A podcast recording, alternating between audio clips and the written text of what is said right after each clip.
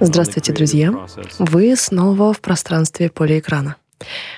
Александра Першеева, Татьяна Фадеева. Мы очень рады вас приветствовать и продолжаем наш разговор о современной визуальной культуре и всех возможных ее трансформациях, пока на примере видеоарта.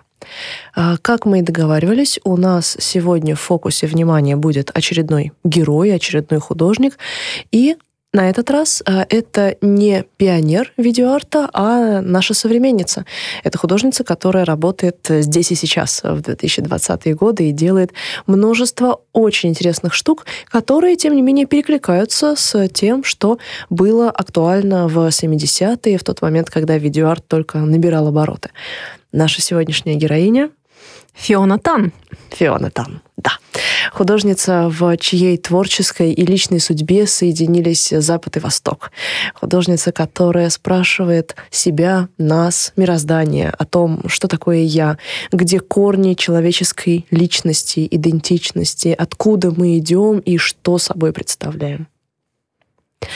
Ну что ж, я знаю, что, наверное, Таня, ты хочешь начать сразу про самый хардкор, а, но если ты мне позволишь, я пару слов хочу сказать сперва про другое, да, как такой небольшой разгон, окей? Да, конечно, мы перейдем к самому главному чуть попозже, а сначала, да, мы э, поговорим про... Про Энди Уорхола. Рекламная пауза, встречайте, да, наш любимый, прекрасный, потрясающий мастер поп-арта и всех возможных провокаций Энди Уорхол. А он тоже, тоже считается отцом видеоарта.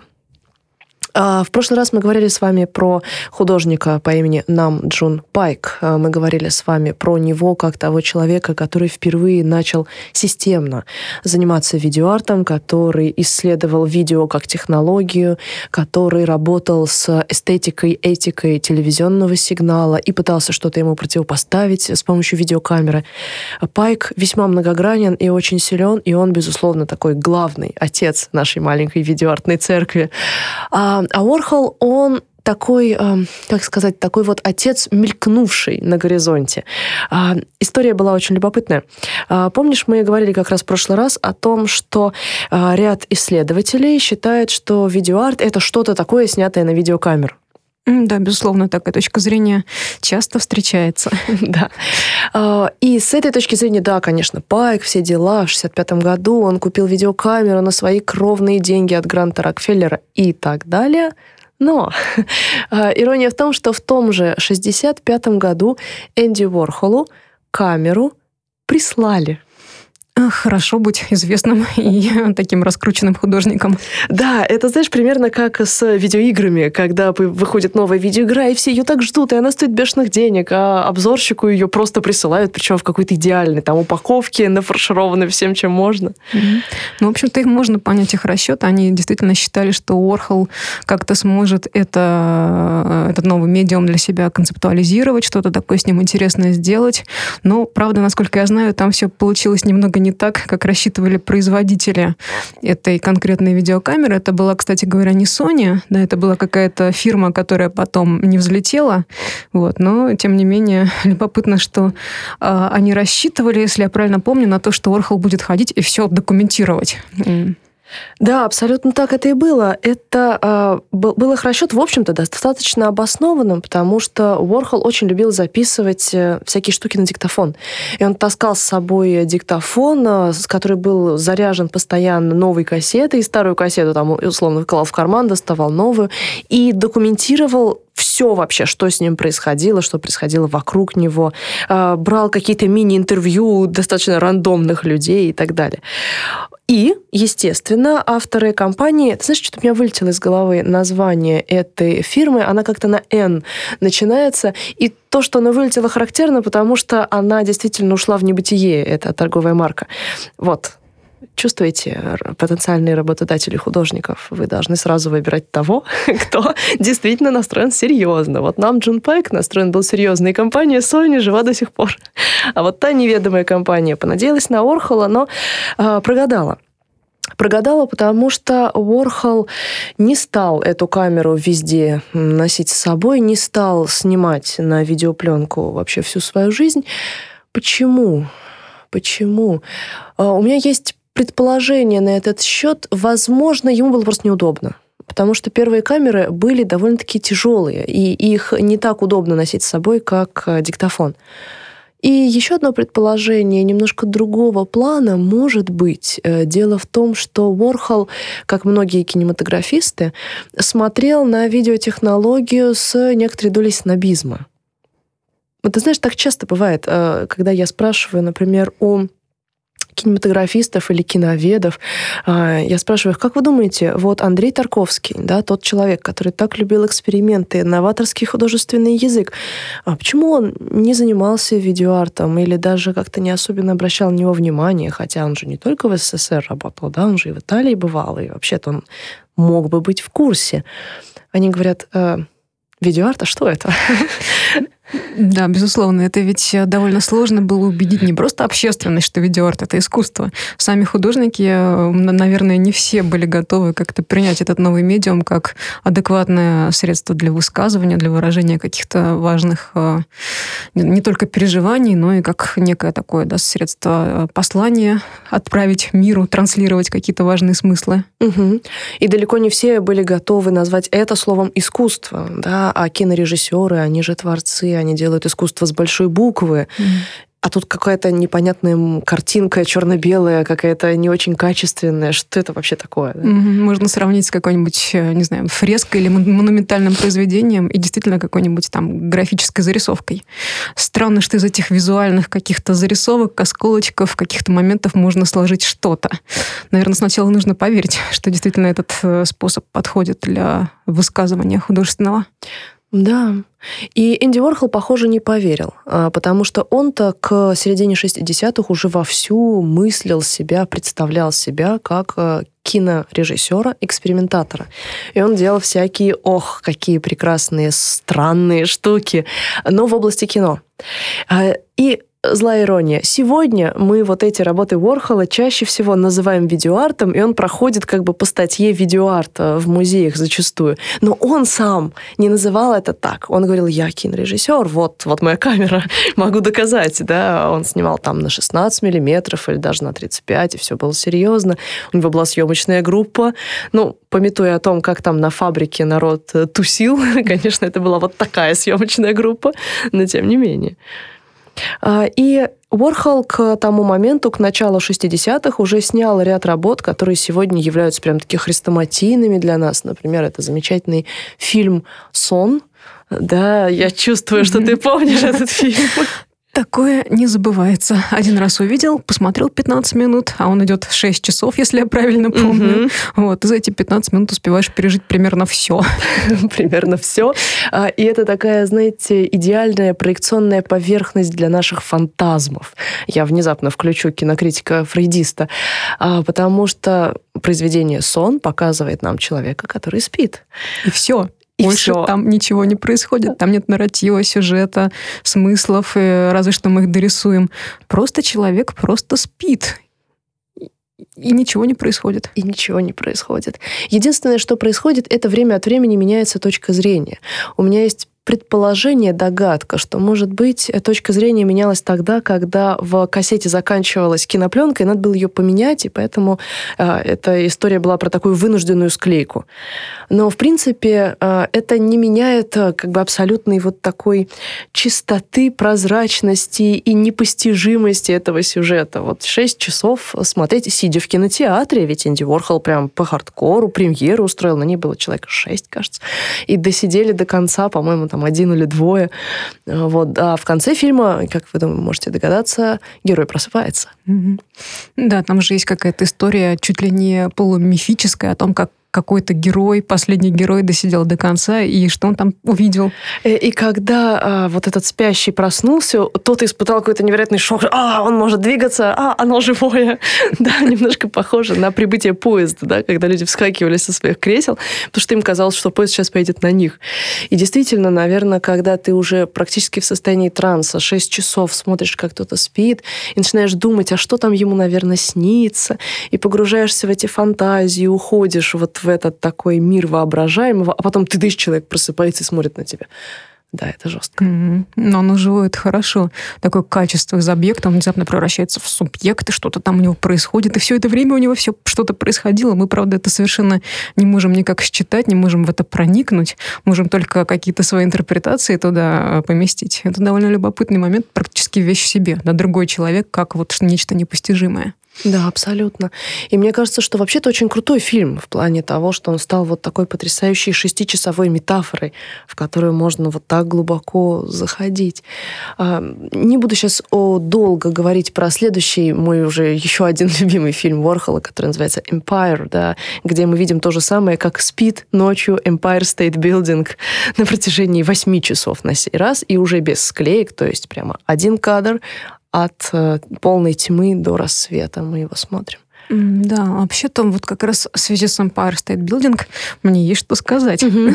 Дело в том, что э, если перекрутить, прокрутить чуть дальше и посмотреть, например, то, что делают различные деятели там, культуры сейчас, в том числе визуальной, то сейчас появились замечательные симуляторы типа «Жизнь камня». О, Симулятор жизни камня. камня.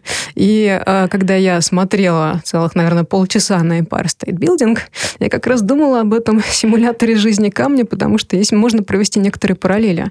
Как живет камень, а, как живет а, небоскреб.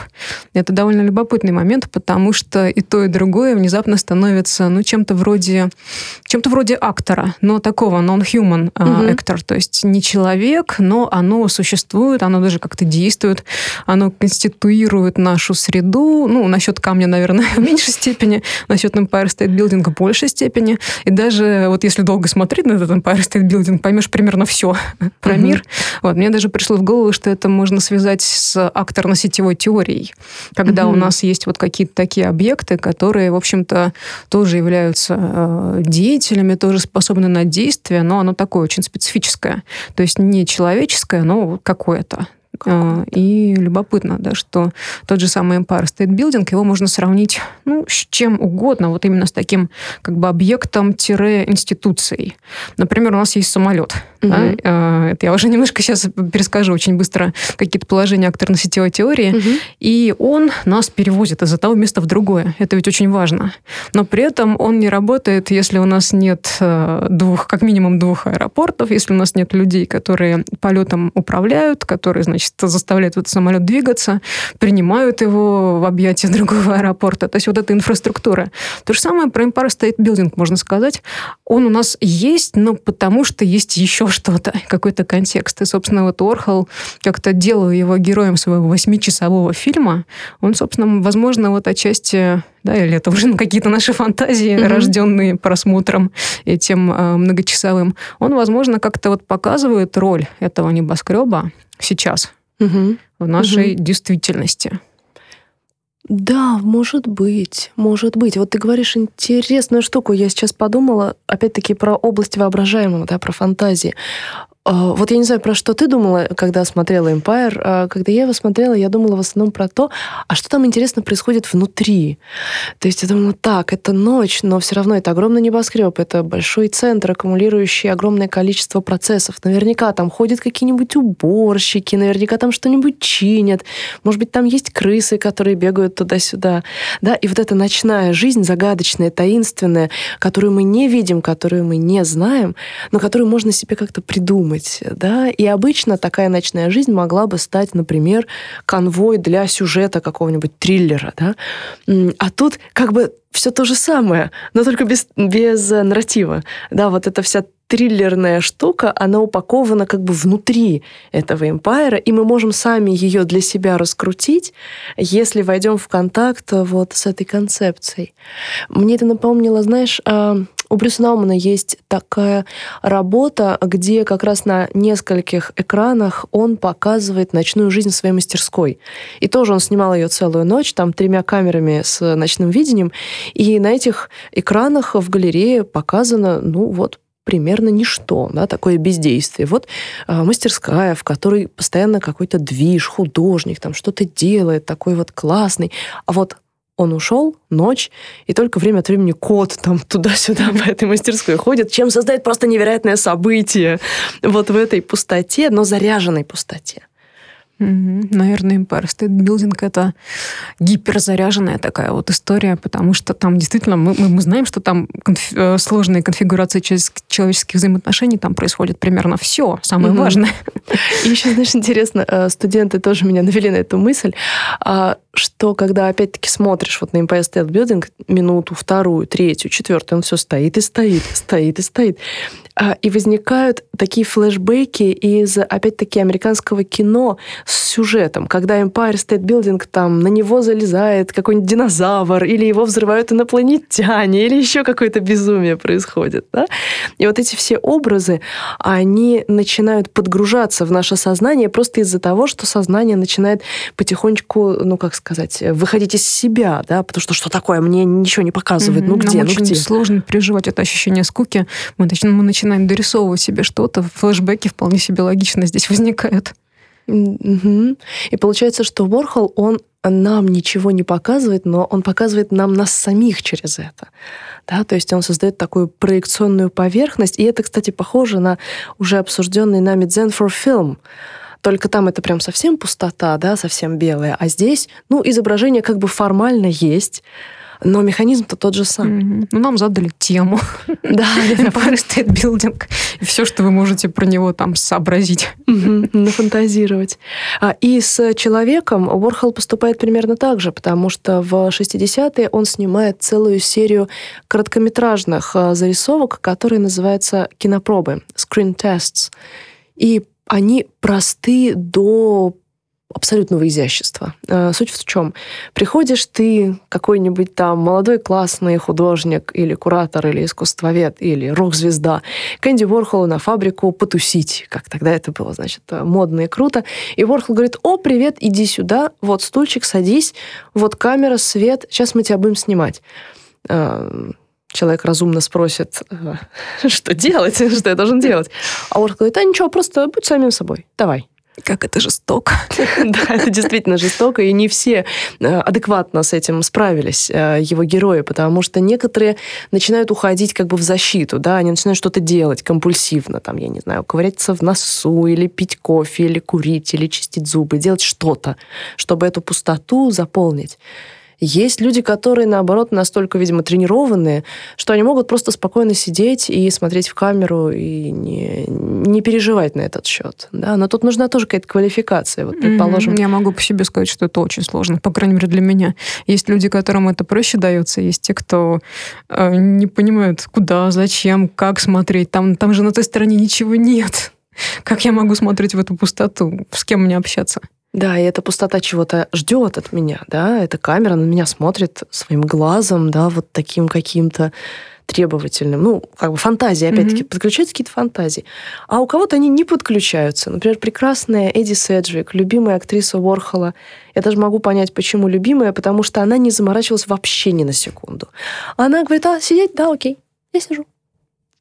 У кого-то там слезы текут из глаз, кто-то там переосмысляет всю свою жизнь.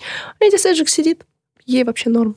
Yeah. да, да, она вот такая it girl, да, абсолютная. Mm-hmm. А, и Интересно, что вот эти э, screen tests — это вот такой очень, очень современный, на самом деле, проект, э, потому что вот эта тема про человеческую идентичность, да, про то, кто я, и про то, насколько вот это мое внутреннее соотнесено с моим внешним проявлением, вот насколько у меня на лице, условно говоря, написано, кто я. Да? Mm.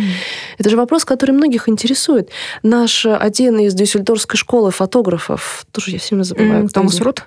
Да, да, Томас Руф. Да? Руф. Руф. Угу. Вот, помнишь, у него была вот эта серия с гигантскими портретами? Да-да-да, фотографии на паспорт. Про них еще любят говорить, потому что они действительно документируют просто внешность без, э, без какой-то эмоциональной составляющей или психологизма, который пытаются нащупать художники, э, эти самые фотографы-портретисты.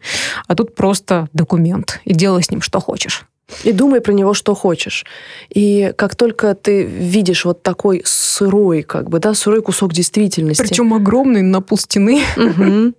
Э, и, с одной стороны, у тебя подключаются все аппараты анализа портрета. Мы же привыкли к портретам, что, ах, художник показал в этой модели, там душа, то все. Ну да, он еще показывает обычно предметно-пространственную среду, то есть модель где-то в своем доме или еще где-то ну, у себя на работе. И нам через предметы что-то рассказывают, через одежду, через выражение лица, через, не знаю, книжечку, которую этот человек держит, через там собачку, которая прыгает рядышком. А тут просто такое сплошное ничто, некая физиогномистика, что ли, подключается. Вот, но это, как мы знаем, наука такая неверная. И вообще не наука. Ну, как бы это некая наша суперспособность, которую мы сами себе приписываем.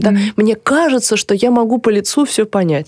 Но ты знаешь, несмотря на то, что я себя тешу такими мыслями довольно часто, но встречаясь с фотографиями Руфа, я понимаю, что нет, я сдаюсь. Я ничего не понимаю по этому лицу человека. Я не понимаю даже, сколько ему лет ничего не могу сказать, да, и вот такая растерянность, беспомощность, она меня подталкивает к размышлению о том, а сколько я вообще могу в принципе понять вообще про другого человека. Пусть даже я с ним поговорю, я, может, его потрогаю, понюхаю. А, а что я на самом деле узнаю о нем? Насколько я могу вообще что-то о нем узнать? Да? Mm, это очень интересно. Опять такая вариация на тему вещи в себе. Mm-hmm. Но когда мы все-таки стараемся войти в какой-то контакт и хотя бы как-то вот эту вещь э, сделать вещью не в себе, а вот в этом каком-то общем поле нашего взаимодействия. И здорово, что, в общем-то, Уорхол тоже эту тему нащупывает через видео, потому что, может быть, через движение, как-то через э, а, все-таки какие-то, не знаю, микродействия можно что-то как-то, как ты думаешь? Ты знаешь, я уже не уверена, честно. Вот мой жизненный опыт меня все больше подталкивает к тому, что я скорее не знаю примерно ничего про другого человека, и что э, вряд ли когда-нибудь узнаю.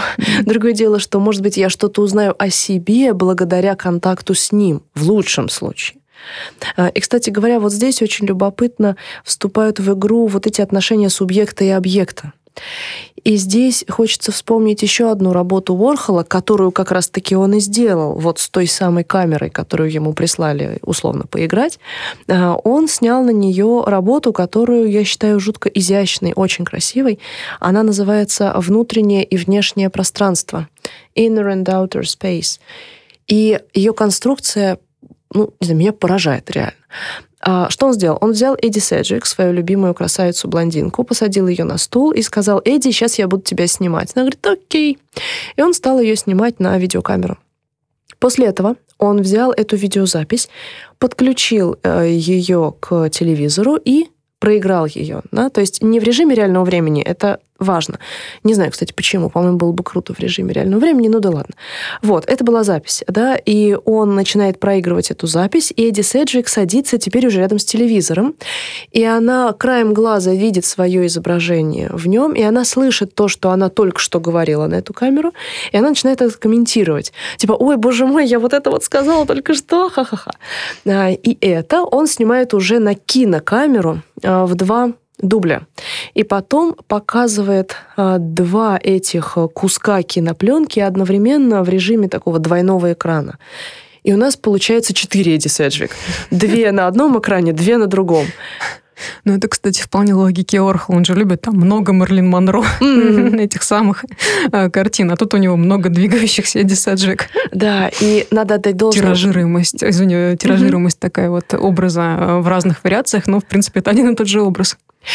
Вот, да, мне кажется, ты сейчас правильную штуку поймала, что тиражируемость, но человек а, как существо постоянно меняющееся, постоянно такой вот трансформирующееся, даже каждую секунду мы уже немножко другие. И Эдди Седжвик полчаса назад, которая говорила что-то, это не совсем та же, которая сейчас смотрит э, эту видеозапись.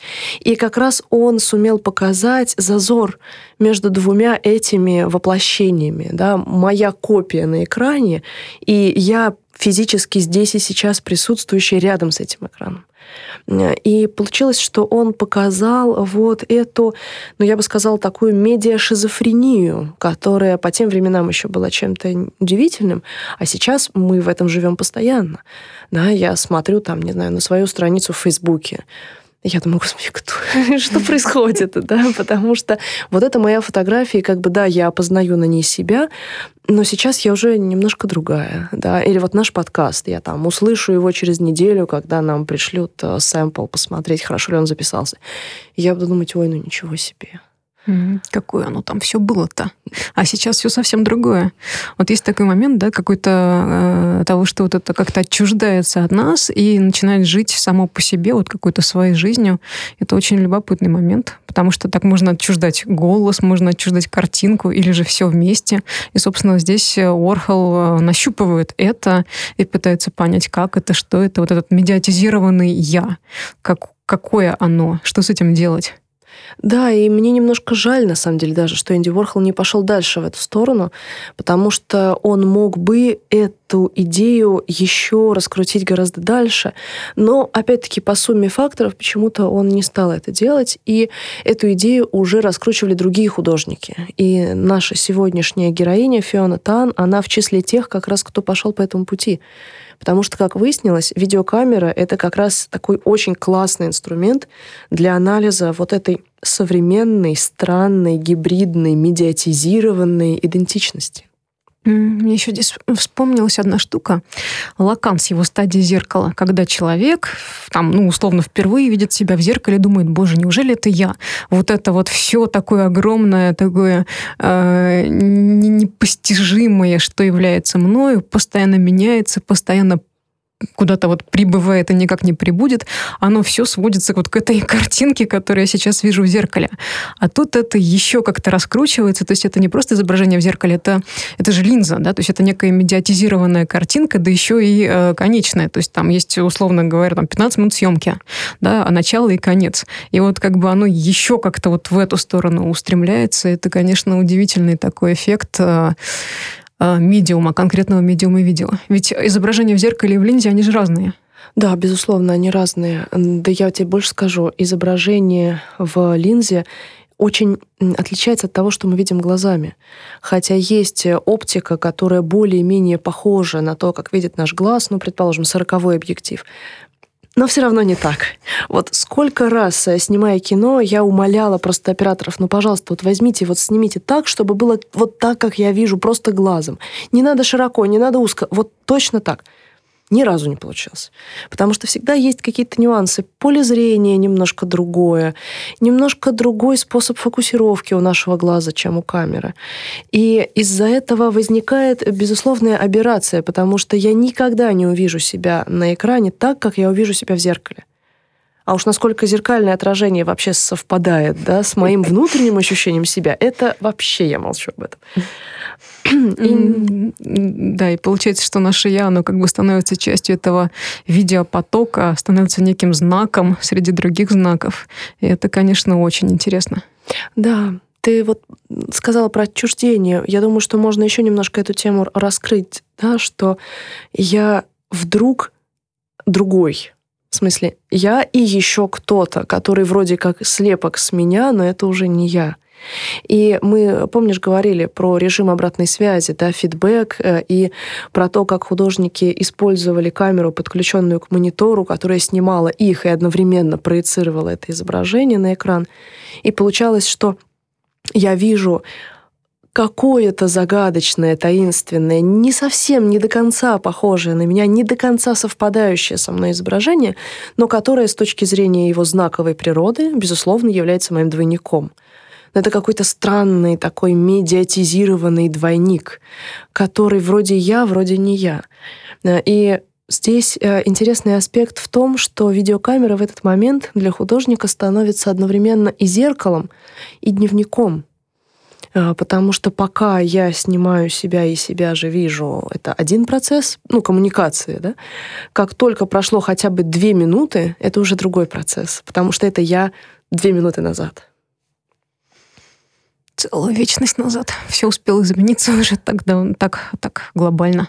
Да, ну а почему нет? Вполне. Почему нет? Вот эта самая длящаяся mm-hmm. самотождественность человеческой личности, это большой-большой вопрос. Это иллюзия, это совершеннейшая иллюзия. Мы до- до- достраиваем вот эту самотождественность просто, чтобы ну, как-то не терять э, целостное свое восприятие. А так, э, в принципе, ведь есть этот замечательный кейс, э, ви- видео, когда а, с ним, художник снял свое, вернее, он нашел видео со своей матерью, снятое там, не знаю, 20 или 30 лет назад. И, собственно, выяснилось, что сейчас э, мать совершенно иначе про себя как-то думает, не верит, что тогда она говорила все эти слова, которые она произносила на видео. И, в общем-то, это говорит о том, что мы меняемся, постоянно меняемся. Просто сейчас за счет, за счет э, фидбэка э, этого механизма, который видео может нам вот так наглядно продемонстрировать, мы встречаемся с этой своей особенностью. Угу. А ты имеешь в виду вот эту работу Анри Сала, да, интервиста, угу. она называется. Да, точно. Но там же еще был политический контекст, что художник нашел не просто видеозапись со своей мамой, когда она была молодой, а когда мама рассказывает, что социализм это прекрасно и наше будущее светлое и все такое. И она, безусловно, в тот момент в это верила. И, конечно, э, мы, объятые какой-то идеей, накачанные какими-то лозунгами, э, испытывая все эти эмоции, которые мы действительно испытываем, мы одни, потом нас настигает, может быть, э, какое-то разочарование, приходит в стадия цинизма, и мы уже другие. И действительно это может происходить очень и очень быстро. В течение дня может все измениться кардинально, причем не один раз. Кстати, да, но на видео, но видео не соврет. Э, в этом как раз большой кайф этой работы интервиста, что а, на ней запечатлен момент, когда художник показывает своей маме это видео, а там еще же интрига была в том, что это видео сохранилось без звука, и ему потребовалось некоторое время на то, чтобы сделать перевод, э, читая по губам что его мама говорила, и он сделал там субтитры и показал ей это видео, и на самом деле, по-моему, это было довольно жестоко. И он ее снимал в тот момент, когда она это смотрела, когда она встретилась с самой собой 20-летней давности. И она сказала, нет, это не я. Что же происходит? Да. Ну что ж, да, наверное, отсюда мы уже можем потихоньку перейти к нашей главной героине, а, потому что история про вот этот поиск, да, кто я, как я могу себя узнать, где я могу себя обнаружить, это те вопросы, которые Фиону Тан очень сильно волновали. Наверное, а, можно рассказать о ее происхождении, потому что оно играет большую роль. Да, в ее случае оно играет, наверное, принципиальную роль, потому что она родилась в Индонезии, жила в Австралии, потом переехала в Амстердам, но родители у нее происходили тоже из разных стран, а, в частности, отец ее был из Китая. И ей, конечно, вопрос э, собственного происхождения, своей идентичности, своей тождественности с чем-то, это был вопрос для нее принципиальный поиск вот каких-то корней и того, куда двигаться или куда нужно двигаться, по мнению, наверное, тех дискурсов, тех контекстов, а, которые ее определяют. Это, конечно, был, была, наверное, главная тема ее и до сих пор является главной темой его творчества, да? Да, думаю, что да. Я просто сейчас э, думала, знаешь, о художниках, которые очень активно используют свою вот эту национальную идентичность, свою личную историю, историю своей страны. Вот в частности, эта работа Андрея Сала, про которую мы только что говорили, она бы не сработала, если бы там не было всего вот этого массива смыслов, которые связаны с тем, что это страна, бывший соцлагерь, и они верили в, соц... в социализм, в социализм, потом разуверились в нем, да, и здесь э, личная судьба художника и его матери наслаивается на такой хороший, серьезный большой дискурс. А в случае там, с Мариной Абрамович, да, такая же тема, что вот она жила там, там, и действовала так-то и так-то, и как ее там гнобили в детстве, советское детство ребенка, как это все непросто. Mm-hmm. Да? Я думаю, это история про такое корпоративное «мы», и попытка все-таки понять, что же мы, какие мы вот эти вот корпоративные, то есть какая-то общность, и а, это, конечно же, штука, которую сложно определить, вот, но тем не менее мы ощущаем, что она вот как-то есть, и она нас тоже а, конституирует.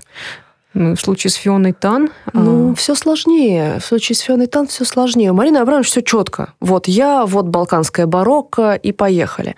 А Фиона Тан, она в 97 году делает свою первую такую крупную работу, как раз видеоработу Кстати говоря, Фиона Тан не такой чистый-чистый видеохудожник. Она делает разные штуки. Она делает объекты, она делает фотографии, она делает даже иногда, по-моему, какие-то живописные штуки. Но э, прославилась она вначале именно благодаря видеоработе, которая называется... Ой, я даже не хочу, честно говоря, это произносить. Давай, давай. May you live in the interesting time. О, да. Чтобы вы жили в эпоху перемен. Хорошая китайская такая, ну как, как это назвать? Пожелание. Но... Ну. Не самым, наверное, приятным людям. Да, и мы вот сейчас как никогда, мне кажется, в наш 2020 год можем понять, насколько это реально проклятие. И китайцы были правы всю дорогу. А, ну да ладно. Так Давай вот. вспомним сейчас, прости, еще, что также, собственно, это было лозунгом недавней биеннале, которая происходила, проходила в Венеции. И эти слова прозвучали много-много-много раз в самых разнообразных вариантах. Они были написаны, они были произнесены, они были зафиксированы на видео, и вот теперь мы там. Оно случилось. Совпадение, конечно. Да, обращаемся к художникам настоящим, будущим. Пожалуйста, не делайте так. Называйте свои работы чем-нибудь типа «Мир во всем мире» или «Все будет хорошо», «Все люди братья». Я сейчас вообще ни разу не шучу. Это цензура. Ну, нет, это мое благое пожелание, да, я как бы не говорю нет, но просто я переживаю о том, что когда мы вкладываем столько энергии, столько ресурса в проклятие, наверное, что-то идет не так после этого. Можно воспринимать это как точку роста. Ну, для Фионы Тан это точно была точка роста, а, потому что это видео, оно а, было сделано как документальная работа для телевидения, кстати говоря, голландского. Вот спасибо голландскому телевидению, оно спонсирует такие классные штуки. Это иногда бывает, что телевидение прям реально помогает видеоарту двигаться вперед.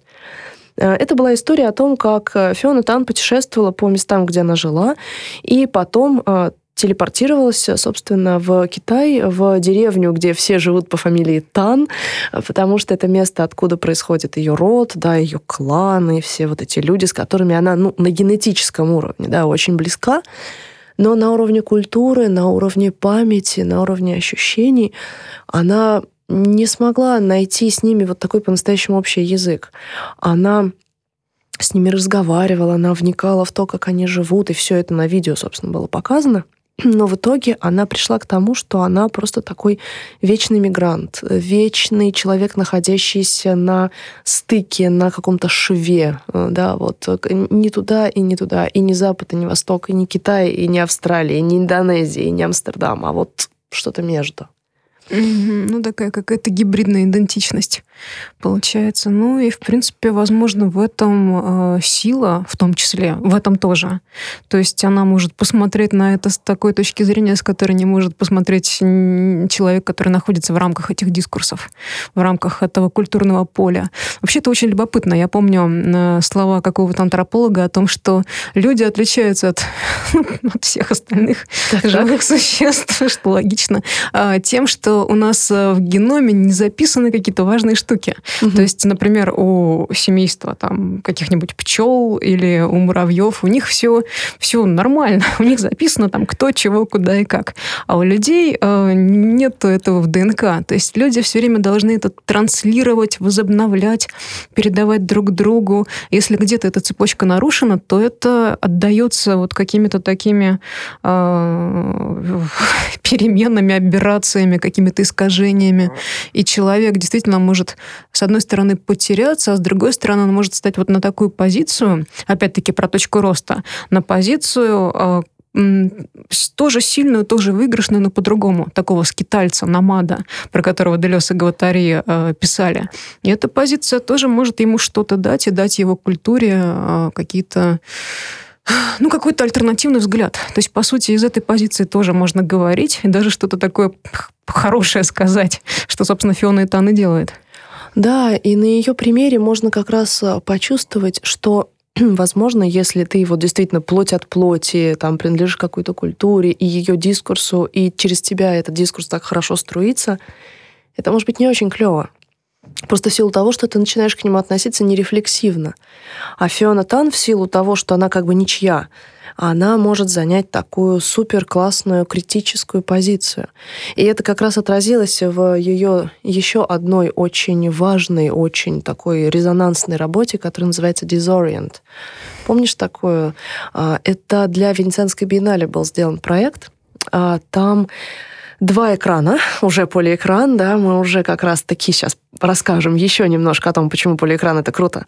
А, потому что полиэкран помогает сталкивать разные дискурсы. И у нее на одном экране была потрясающей красоты съемка, такой, знаешь, специально сделанной кунсткамеры, такой вот комнат, нет, не кунсткамеры даже, комнаты сокровищ а, такая замечательная комната, вся в бархате, в шелках, там восточные ковры, всякая изумительная бронза с всякими Буддами, Кришнами, крокодилами, черепахами. Это то, что у нас должно ассоциироваться с Востоком, такой сконструированный западным созданием, сознанием Восток? Да, да, да, такая вот мечта, да, вот этот томный Восток, там, как это арабская ночь, и вот эти все дела. А, и это все, все эти стереотипы, все эти штампы собраны в виде материальных объектов, объектов в одной большой шикарной комнате, которая снимается со всех возможно красивых ракурсов и завораживает. И э, вместе с этим еще идет э, звук, идет аудиальный ряд, где читается дневник Марко Пола, который рассказывает, как он путешествовал по этому Востоку, видел то-то, то-то и то-то. И Фиона Тан, кстати, в своем интервью очень классно рассказывает о том, что Марко Поло, он ведь сначала путешествовал, а потом вот это все писал, когда его уже посадили в тюрьму. Потому что нехрен было столько путешествовать. А, вот. И, по сути, то, что он писал в дневнике, это тоже уже было воображаемое. Это уже была память это уже было немножко такое усовершенствованное воображением, а, да, вот такой образ. А, и с одной стороны, льется вот этот э, немножко фантазийный, да, такой нарратив, и вот это тоже очень фантазийная, очень утрированная комната сокровищ, а на втором экране у нас э, кадры жизни реального Востока, какой он есть сегодня, ну, со всеми особенностями глобализированного мира, с нищетой, с бедностью, с проституцией, с кучей, кучей, кучей проблем экологических, социальных, политических. И вот эти две картинки, да, такая вот западная фантазия и беспощадная восточная реальность, да, вот они, они схлопываются, они сталкиваются друг с другом. Очень любопытно. Такая деконструкция. Деконструкция именно сконструированного образа Востока, которого никогда не было. Я помню у э, одного из, ну, собственно, зачинателей вот этой вот э, постколониал стадис э, Саида, у него был такой вопрос, э, основное его исследование про ориентализм, есть ли Восток, но имеется в виду вот тот Восток, который, который все время видит Запад, про который он говорит, и который он, собственно, транслирует Востоку тоже. Угу. И здесь Фиона Тан подходит к этому, он уже с какой-то такой чувственной точки зрения показывает нам, есть ли он. Да, он есть, но он, наверное, не такой, не такой, а, какой рисуется воображение западному человеку через различные средства массовой информации, через вот эти вот обремененные багажом западного колониализма источники. Угу. Я вот пока ты говорила, я подумала, что да, действительно, это две как бы ложные картинки. Ложно идеальная и ложно ужасающая, которая, в общем-то, тоже рисуется угу. западному человеку средствами массовой информации. Угу.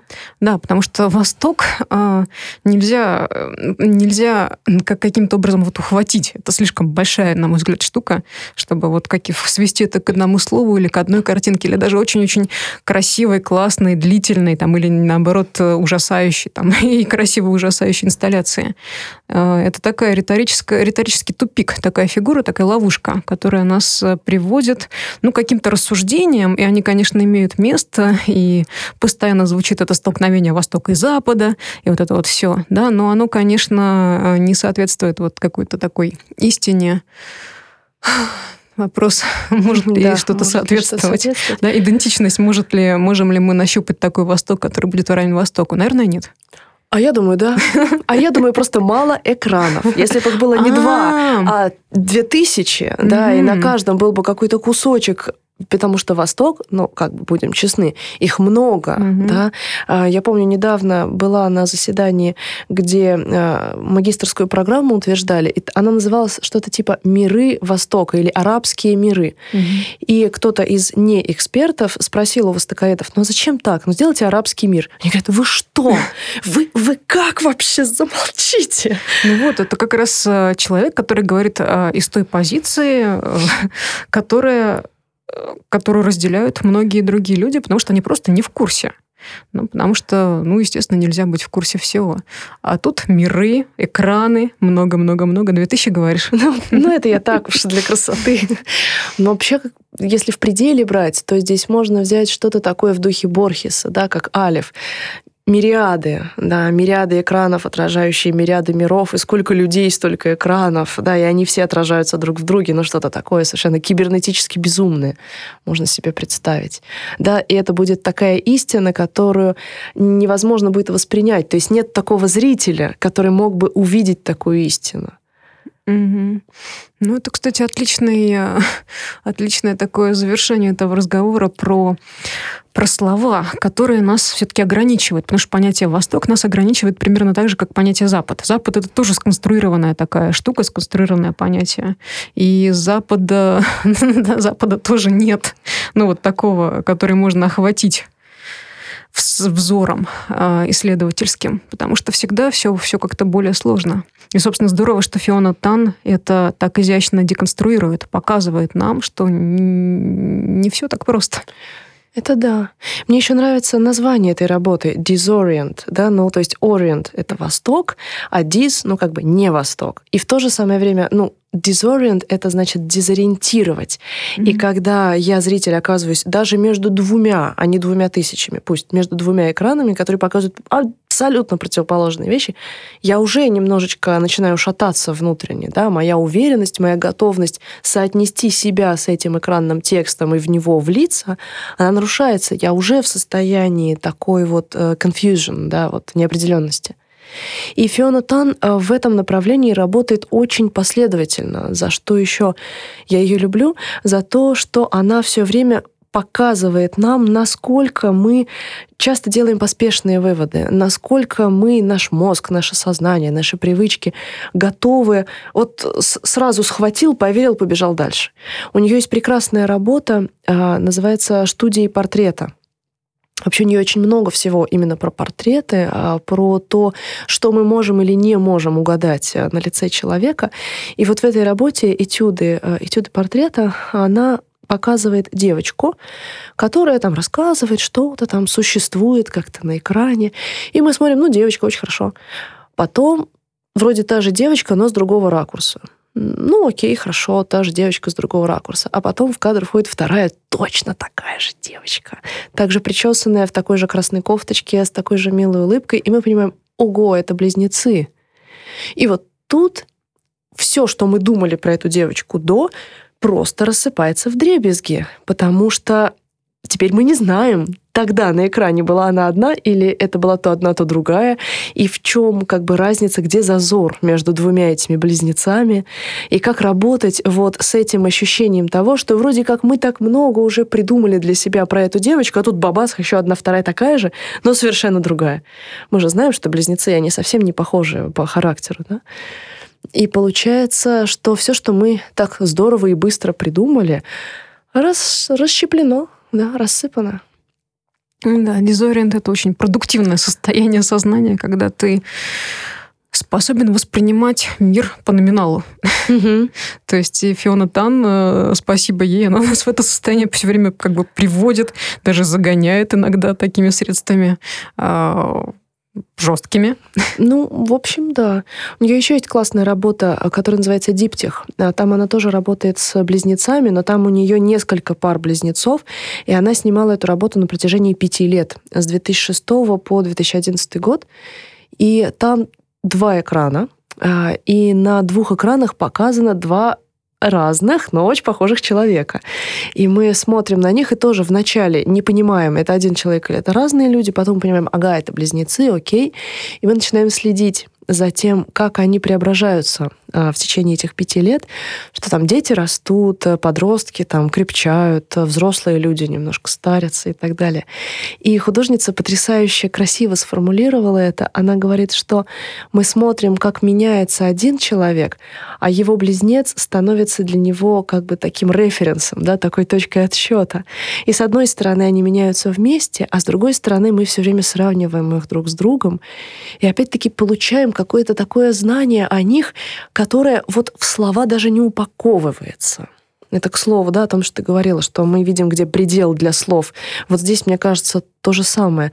Потому что, глядя на вот эти потрясающие, да, природные трансформации внутри очень похожих, да, двух физических существ, а, мы вдруг как-то, по-моему, вообще лишаемся дара речи. Mm-hmm. Это тоже прекрасно, потому что там, где предел слов, там, в общем-то, предел мышления. Но э, если мы идем дальше, если мы видим что-то, что мы пока еще не помыслили, или мы даже не знаем, что это можно, можно, можно помыслить, то это, конечно, раздвигает наши горизонты, это как-то расширяет наше представление и о себе, потому что мы можем зайти в этот зазор между собой и собой, условно, и вот войти э, в эту позицию, в которой, видимо, все время находится Фиона Тан, такую над, над полем, над дискурсом, или где-то между дискурсами, между, между каплями дождя. И вот она там проходит и как-то вскрывает наше знание о себе, о мире, о стереотипах, о словах, которые, конечно же, дают нам какое-то понимание чего-то. Но и ограничивают нас тоже, потому что она, они задают нам, нам какую-то методологию мышления. И это очень прямая штука. Угу. Она предлагает нам сойти немножко в сторону с этого протоптанного пути и посмотреть чуть-чуть иначе на те истины, которые казались нам просто истиной в последней инстанции. Пожалуй. Я сейчас думаю, знаешь, о чем? О том, что иногда она ставит нас, как зрителей, э, в состояние, когда вообще никакой ключ, никакую методологию не подберешь. Например, у нее есть работа, сейчас я немножко выйду за область э, видео, это работа из фотографий. Это большая инсталляция, которая называется Vox Populi, да, глаз народа. И она в нескольких частях существует. Там глаз народа Швейцария, глаз народа там Бельгия и так далее. И суть в том, что просто люди, а, которые узнали об этом проекте, присылали ей свои фотографии просто своей жизни из альбомов семейных. И она их отбирала по какому-то неведомому нам, а ведомому только ей принципу, и делала из этого выставку. И вот опять-таки представь себе, ты приходишь на выставку и видишь кучу фотографий вообще людей, их вообще жизни, и, и какой ты вывод можешь из этого сделать? Ну, все. Оно есть. Оно есть, оно такое. А, и мне кажется, в этом есть какой-то кайф, когда ты уже понимаешь, что разум, а, оценочные суждения, они просто отброшены за ненадобностью, с ними тут никакой каши не сваришь, а ты можешь просто встретиться, да, лицом к лицу вот с таковостью этого. Ну, это прекрасно выйти за зону вербального и даже вербализируемого куда-то, куда мы обычно не выходим. Мне кажется, это зона, зона контакта человека с человеком, как бы это ни звучало, может быть. Я просто, знаешь, сейчас вспоминаю, помнишь, ты мне рассказывала про работу Захарова Росса, где тоже очень много было вот этой кооперации с просто людьми, да, для того, чтобы нащупать эти связи. Да, это была прекрасная работа, и там тоже звучала тема мигрантов. Э, э, люди, которые приехали из разных стран, были вынуждены как-то интегрироваться в сообщество вот уже существующее. Это в было Германии, в Германии, да, да это угу. было в Германии, вот в одном из немецких городов. И, э, конечно, это проблема, а, потому что тяжело, потому что нет э, точек соприкосновения, нет э, механизмов, нет институтов, или, вернее, они есть, но они не, не всегда работают адекватно. Да, что-то там как-то иногда может идти не так. И здесь э, могут подключиться в том числе и художники, которые стремятся эти контакты между людьми как-то все-таки способствовать их возникновению. Есть такая эстетика отношений, реляционная угу. эстетика. Это как раз когда художник работает работает с различными конфигурациями э, отношений между людьми. И вот э, был проект, посвященный как раз тому, чтобы дать людям нащупать эти точки, точки соприкосновения, эти контакты. И это все происходило в здании музея э, женщин. Музей женщин такой бывает? Да, это в Бонне. Вау. У них там есть музей женщин. Вот.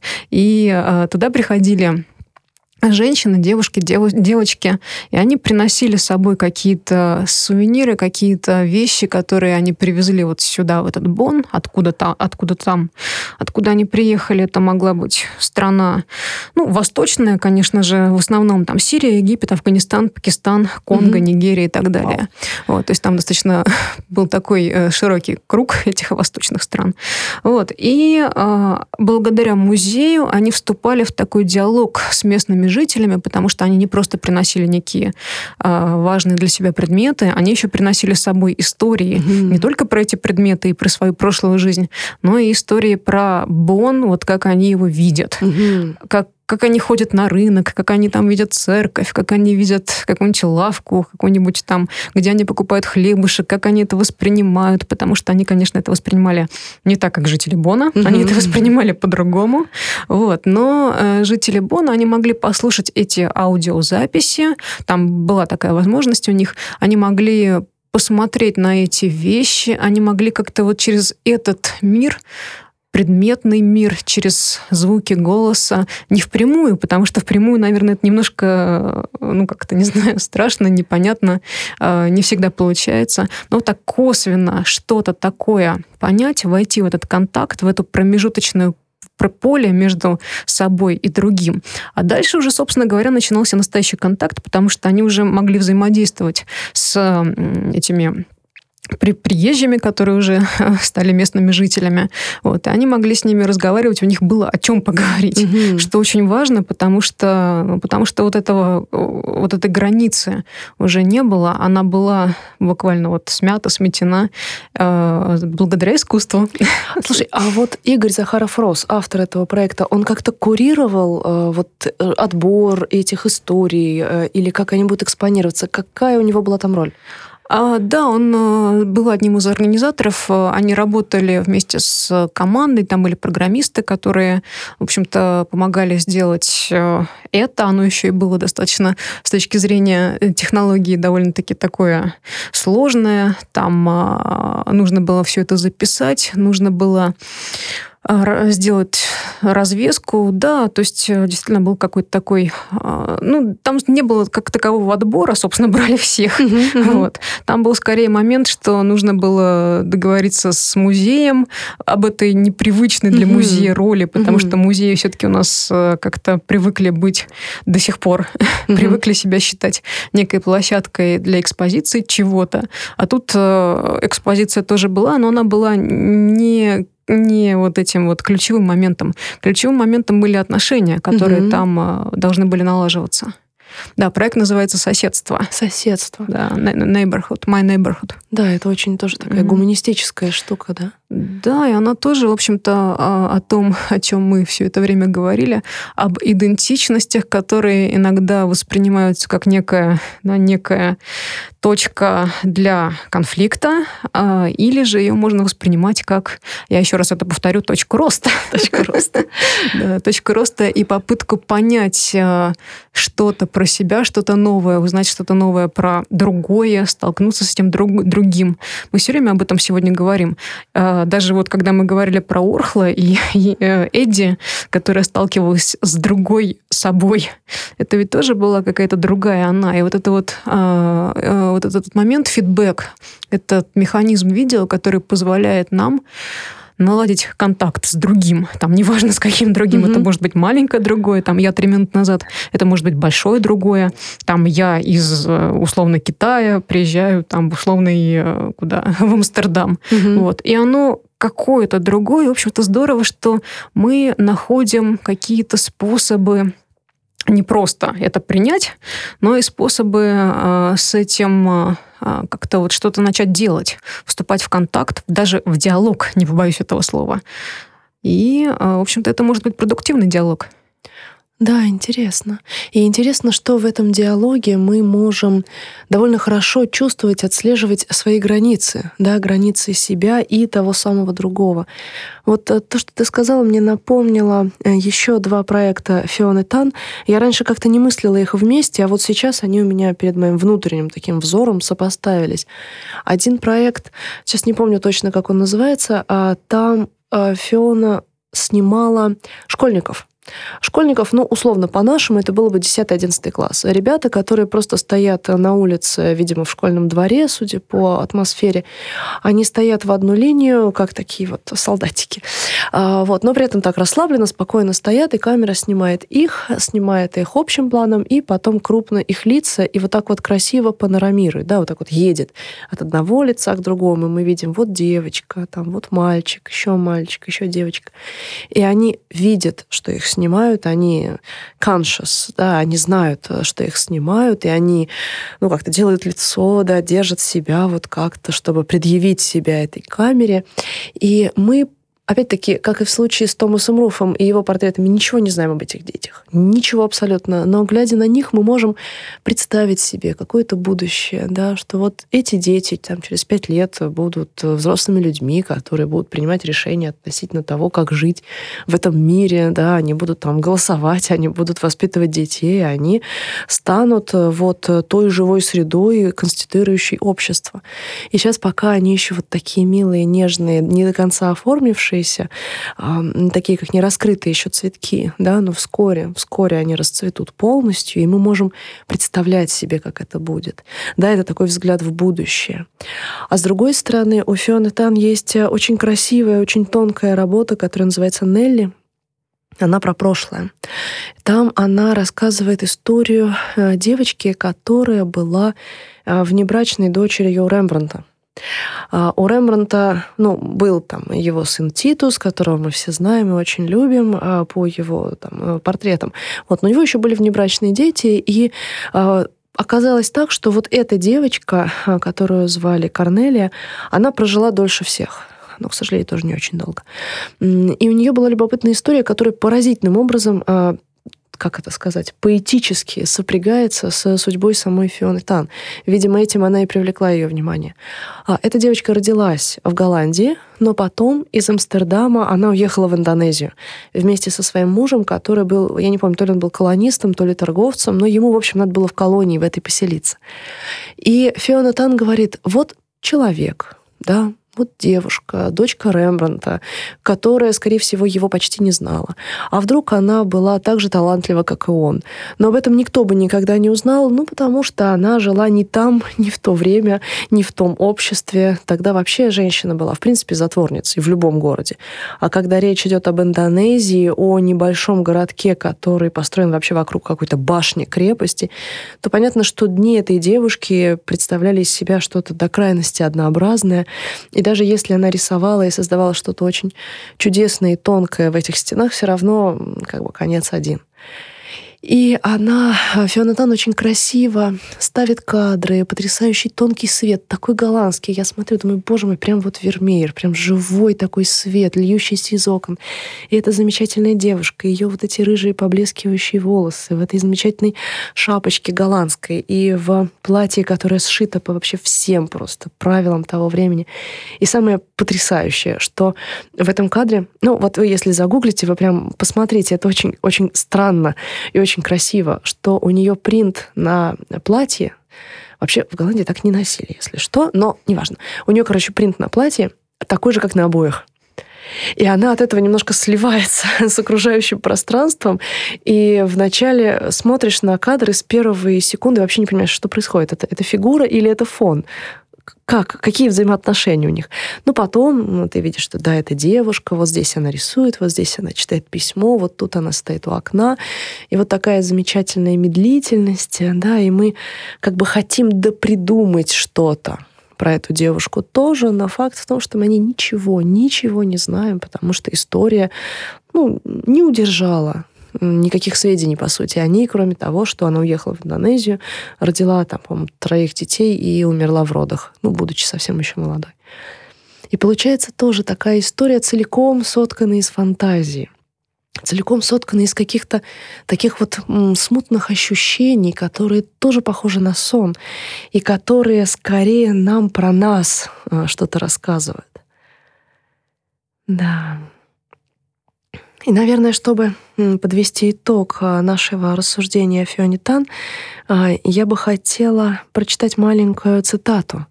Маленькую цитату из ее интервью, которую я нашла в журнале «Искусство». Вообще очень классная статья а, в «Искусстве» про нее. И там картинки такие потрясающие, в том числе вот с этой работой Нелли. И вот там э, Фиона Тан говорит очень любопытно про свои отношения с кино — Потому что ее работы — это такие очень красивые, очень эстетически выдержанные с точки зрения технологий безупречные съемки. Да, то есть это не нам Джун Пайк, который кое-как там я застегиваю, расстегиваю пиджак, да. Ну, в этом тоже что-то есть. Ну да, но видишь, это совсем разные штуки. Мне как раз хотелось, чтобы у нас было таких вот два а, крупных художника, которые совсем друг от друга отличаются, да. Опять-таки, чтобы мы почувствовали, насколько э, видеоарт не упаковывается mm. ни в какую маленькую упаковку. Партизан сложно уловимый.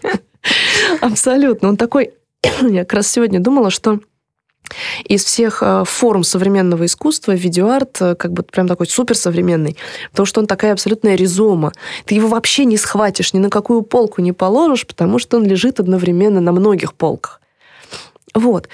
И Фиона Тан, будучи таким uh, cinematic-oriented, да, вот такой вот артист, который очень смотрит в сторону кино, всегда очень тщательно подходит к тому, чтобы изображение было вот именно таким, да.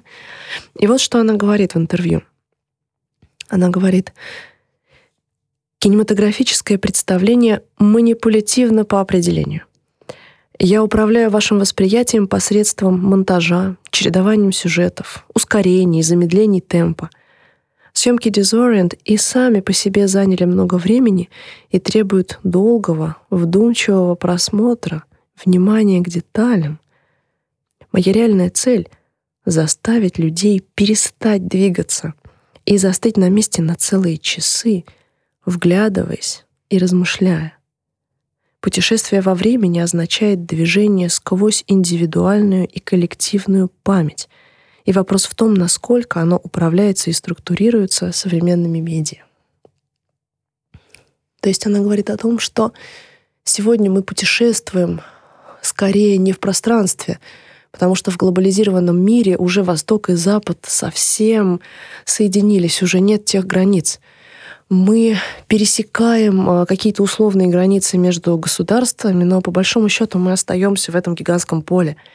И, возможно, более продуктивно путешествовать во времени, а где время, там память, там воображаемое, там какие-то неясные, неуловимые ощущения. И мифологии.